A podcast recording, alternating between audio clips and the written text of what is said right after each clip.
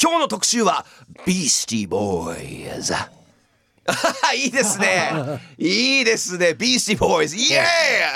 ーイ最高というわけで今回はヒップホップの、えー伝説的グループビースティーボーイズをピックアップします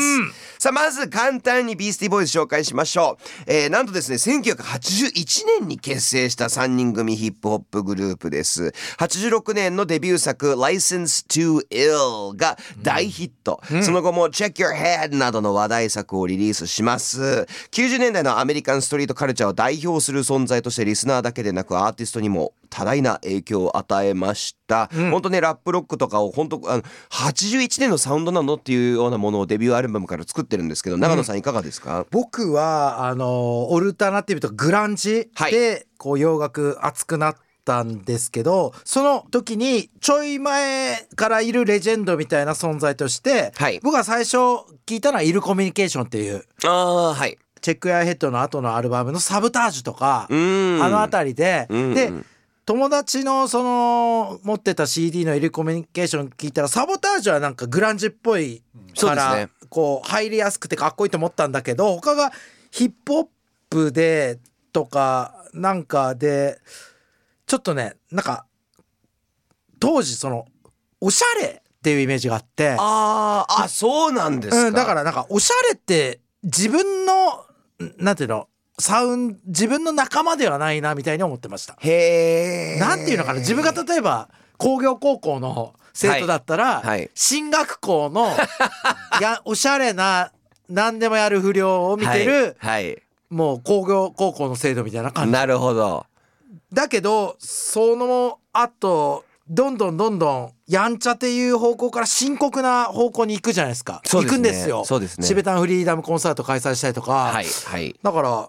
ちょっとね常に距離感のあるグループって感じでしたねうーんビースティーボーイズはでもねあのポップなシングルを切るんですよこの人たち必ずそうですね大体アルバム出すとあのそう織いりう交ぜていきますねそういう曲は全部好きでした、うーんもう一個言うとプロディジーっていうグループが好きで、はい僕当時いいですねプロディジープロディジーが「スマックマイビッチアップという曲をやろうとしてあるコンサートではい代表曲を、そはいしたらビースティーボーイズがその時の鳥かなんかでその曲やるなって言ったんですよ。スマックマイビッチアップなんて女性をそのまあまあまあ結構ひどいタイトルですけひどどはいいはタイいトルはいでもそれはそのそういう直接的な意味じゃないことはビースティーボーイズだったら知ってるだろうみたいな、うんうんうんうんんそういうことじゃねえんだよって言ってプロディジーは。はいでビースティーボーイズがやるなって言われたのにいや俺たちはやるって言ってやったおおその曲やったプロディジーがかっこいいとか思ってたんで、んなんかうるせえ人たちだなと思って ましたビースティーボーイズってなんかおしゃれだしあとねこれ日本人のね当時生活してきた特有の感情言っていいですか、はい当時朝やん朝やあーんそれこそテレビ東京のはい朝やんに出てる人たちがビースティーボーイズっぽい空気を出してて、はいそのたち人たちのせいでちょっと距離感感じてたあなんかあれなんですねなんかあう長ん野さんにとって腐れ縁みたいなビースティーボーイビーズスティーボーイズはねなんなん か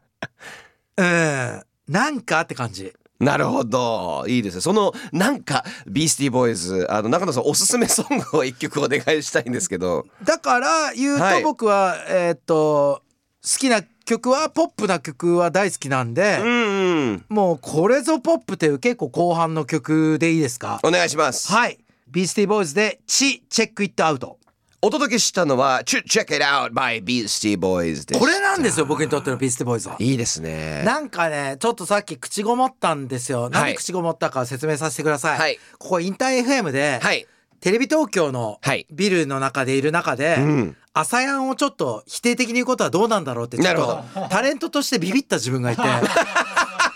ですけど言わせてください、はい当時のなんていうのトレンドセッターな存在だった、うん朝やんの人たちが巻き起こす雰囲気がなんかビースティーボーイズっぽかったんですよ。なるほどでなんていうのよくある話なんですけどこれフェスに関しても言えるじゃないよく言うじゃないですか僕、んうんフェスに出てるアーティストは好きだけど、はい周りのなんか客が嫌だとか、まあその影響で聞かないアーティストもいますよねそうとかビースティーボーイズ当時聞いてた人はレコードだけ持ってって「お前聞いてるそれ」みたいなはいそういう人がこう自慢しがちなアーティストだったんですあだからちょっと敬遠してましたでも面白いです僕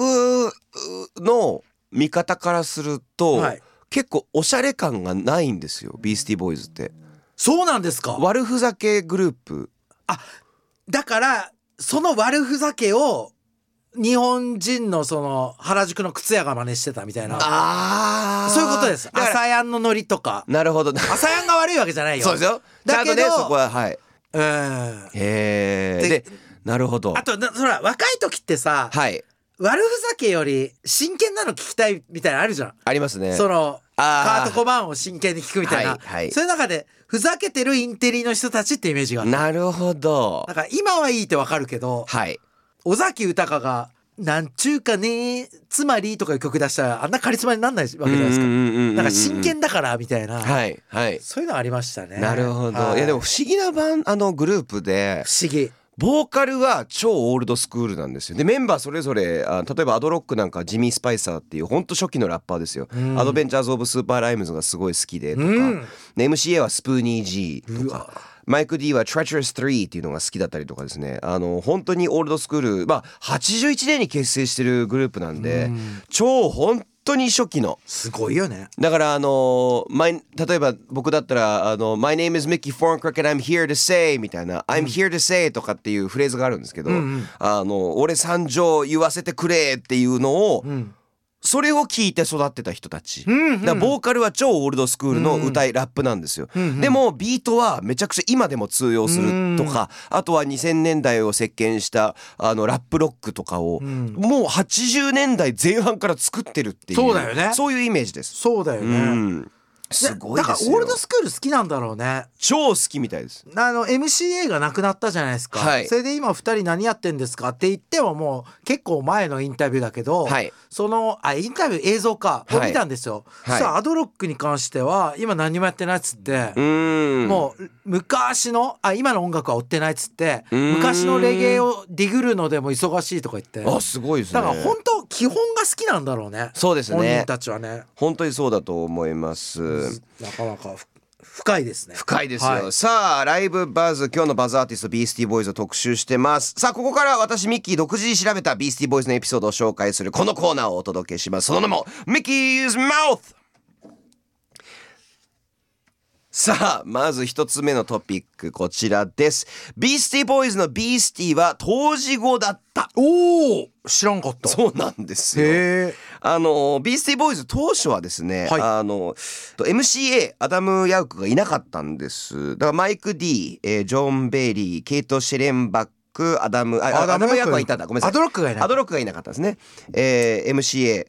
で結成されたパンクバンドだったんです、うんうんルーツパンクなんですよね、うーんで、えージョン・ベリーがビースティーボーイズの名前を思いついたと。まあ、いないなくなったメンバーがビースティーボーイズを、えー、っていう名前を作すっごいて後付けでですね「Boys Entering Anarchistic States Towards Inner Excellence」っていう名前なん です。直訳すると「内なる卓越性を目指してアナーキーな状態に入る少年たち」かっこいいじゃないですか Boys っていううんいやいやわけわかんないですよ。でもなんかかっこいいよね。内なる卓越性を目指してて。そうそうそうそう。めちゃくちゃあれですよね。あのパンクな、やっぱアナーキーとかって入れてるっていう、まあ後付けらしいんですけど、はいこのビースティーにこういう意味を持たせようっていうのすが一個あったそうです。悪ガキ感があっていいですね。本当。ねえでこの頃はヒップホップのサウンドはなかったらしくてですね途中からアドロックが入ってきていやいやヒップホップに染めようって言ってほんとヒップホップ一色になると。で、えー、と途中で、まあ、ジョン・ベリーが先に抜けてその後ケイト・シェレンバックも抜けちゃうというか、だったりさせられるのかなそれで結構他のメンバーも後で後悔しちゃって、あのなんですけど。そうなんですあのこういう感じでビースティーボーイズが出来上がっていきましたさあというわけで2つ目のトピックはこちらですビースティーボーイズマレットの生みの親えはいあの髪型ですよ皆さん、はいあのマレットヘッドって曲もありますけど、うんうん。えー、と横は短くして前髪は普通ぐらいの長さにして後ろを伸ばすっていうマレットヘアもう U2 のボノが今、は過去で変えたいものがあるって言ったら自分のマレットヘアって言ってましたから。ウォーあーの頃の。それぐらいまあ今はもうおしゃれになってるかもしれないけど、はい当時はちょっと世界一ダサい髪型って言われ てて。そうですそうです世界一ダサい髪型ですですよね。今流行ってますけどねあの一周回ってやっぱかっこいいなと思うんですけどあのまあそのマレットっていう名前うんを実はビースティーボーイズがつけたっていう、えーこれオックスフォード辞書にも確か載ってるんですすよげえ。語源ビースティーボーイズはすごくないです すかごいっすね。すごいんですであのマレットヘッドっていう曲があるんですけど、うんうんあのマレモレットもともとこれですね食用に釣られる魚全般を指す言葉でなるほど。あと同時に何も考えていないおバカっていううん意味もあるんです、でめちゃくちゃディスってるんです、んうんビースティーボーイズマレットヘッドをうんもともとこれファーストから結構なんて言うんでしょうあのそれこそビースティーボーイズ初期のファン層あの長野さんがおっしゃってたようなうん人たちをめちゃくちゃバカにしてるんです、えーほん本当は。なるほどね。でもそれがうまく伝わらなかった生き切っちゃ って、なるほどなるほ ど。はい本人たちもそうなっちゃったみたいな。なるほどなるほど。そうなんですよミイラ取りがミイラみたいな。そうですそうですはいはいはい。 なっちゃってまあででその中でマレットヘッドも本当にあの要はババカ頭っていうか、うんうんうんっていうことで髪型のことしか考えていないおバカさんって言ってマレットヘッドを作曲してマレットっていうワードを広めてあの髪型に名前をつけたんです。これなんか今ミッキーズマウスでいろいろ教えてもらいながら思い出したことがあって、おはいうまく言えなかったんだけど、はいグランドロイヤルだっけレ自分のレーベル立てたりしてるんですよこの人。でなんかあのドイツの「アタリティージ・ライオット」っていう、はいあのインハードコアまあデジタルハードコアの僕好きなんですけどそういう人たちをせそのレーベルアメリカで発売する時のレーベル入れたりとかいろいろしてるんですけど、はいそういう中でブルース・リー世界でも有名なはいレジェンド、アジアの代表ブルース・リーっておしゃれじゃねみたいなはいこととかやってるんです。ビービースティーボーイズがうんうんうんそういうなんかトレンドセッター的なのがとにかくあるんですよこの人たちって。そうなんですヒね。ップホップを早く取り入れたいとかその感じが悪ふざけの人たちだからはいタランティーノとそれ以降のオタク監督の違いというか、はいタランティーノって本当のオタクだから、はいその本当に好きでうん千葉真一さん呼んだりするじゃないですか。はいだけどビースティってちょっと今これって逆に面白くねで呼ぶ人たちなんですよ。あーだからヒップホップのそういう遊び心まあ本当に好きなんだろうけどそう見えちゃうし、はいブルース・リーに関してもなんかブルース・リーのここがいいとは本人たち言ってなくて、うんブルース・リーをここなんかピザとかなんか食ってビール飲みながら映像で流したらチルできねみたいな感じなんですよ。その気分を日本のおしゃれな人たちが、はい当時90年代とか原宿ではい何にも知らないのにブルース・リーの T シャツ着て、はい今一周してよくねみたいなうんビースティーボーイズはありなんだけど、うんうんうんうんやってることは本当マレットなのに、はいマレットたちがビースティーボーイズのあー印象を長野的に悪くしてたんだなって今ミッキーのマレットの話でいや思いました。でも中野さん素晴らしいでえすえあのですね、はいえーとこれビースティーボーイズが言ってるんですけど、はい素直になれないらしいんです当時のニューヨー当時のニューヨーカーだからだから子供の頃もヒップホップが大好きでさっき言ってたような、はいメンツが大好きでで本当にこうのめり込んでいくんですけど、それを友達とかに言えなかったんですなるこほどれいいよこれすごいかっこいいとかっていうのがかっこ悪いあーでもその感覚俺はわかるよ。だからインタビューでも言ってたんですけど、ええあのアドロックが言ってたんですけどなんかアイスクリームチョコアイス好きだけどまああの好きだけど美味しいじゃなくていいんじゃないなるほどねじゃあブルース・リーのこともききっと好きなんだっ大好きなんですよ。てことだ。表向きでやってことですよそうなんです。だから「アタリティエイジ・ライオット」なんてドイツのデジタルハードコアで、はいまあ、かなりあのか片方に偏った思想をんうんうんふわーって言う人たちなんですけど、まあ、いわゆるアナーキストなんですけど、うんその人たちを自分のレベルに入れるって結構危険なことなんですけど、うん。つまりかなりの思いがないと入れれないわけじゃないですか。ってことですね。だけどそれもまあニューヨーカー特有のってことか。うん。なるほどね。ですね。じゃあさ今これ提案なんですけどずはいっと、このインター FM でやってる中でやっぱテレビ東京と近い建物でやってるわけじゃないですか我々あそうですね僕もこんな真実のラジオっていうノリでやってる割に口ごもってたわけじゃないですか、はいだからそれ分かった私令和の朝やんってやらせてもらえないで すかねテレ東で俺もう一回そのビースティの思いを分かった上でやりたいそうですね。朝やんやりましょう。やりたいですねやりましょうってなんで俺俺何も 決定権俺がすごい偉い人みたいに今言っちゃいましたけどじゃああれだねでその感覚はでも僕は分かりますよ、うん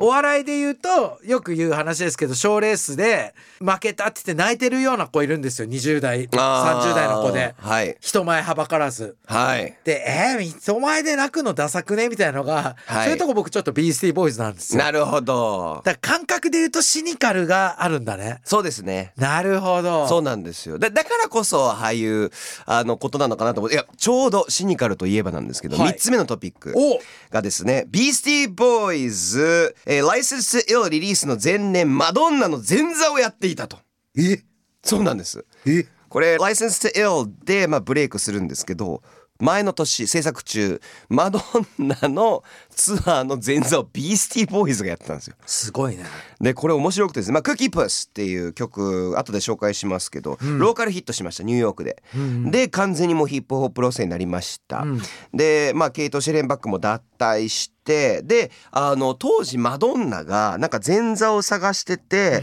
でいろんなところをこう呼んでったんですけどギャラが高い。うん。って言ってこれあのビースティーボーイズかわいそうなのが初期の頃めちゃくちゃレーベルに騙されまくってるんですよ、えープロデューサーに。はい。であ騙されまくるんですけどそれで、えー、と週休5万円でと今今でいう5万円ぐらいで「あのいいよビースティーやらせるよ」みたいな、うん。あのとかって言って、えーっとマドンナは「よし!」って言ってでサウンドも聞いて「いいよいいよ」って言って前座をやらせたんです。うんでこれ面白いのがですねビースティーボーイズマドンナのファン層が大嫌いなん です。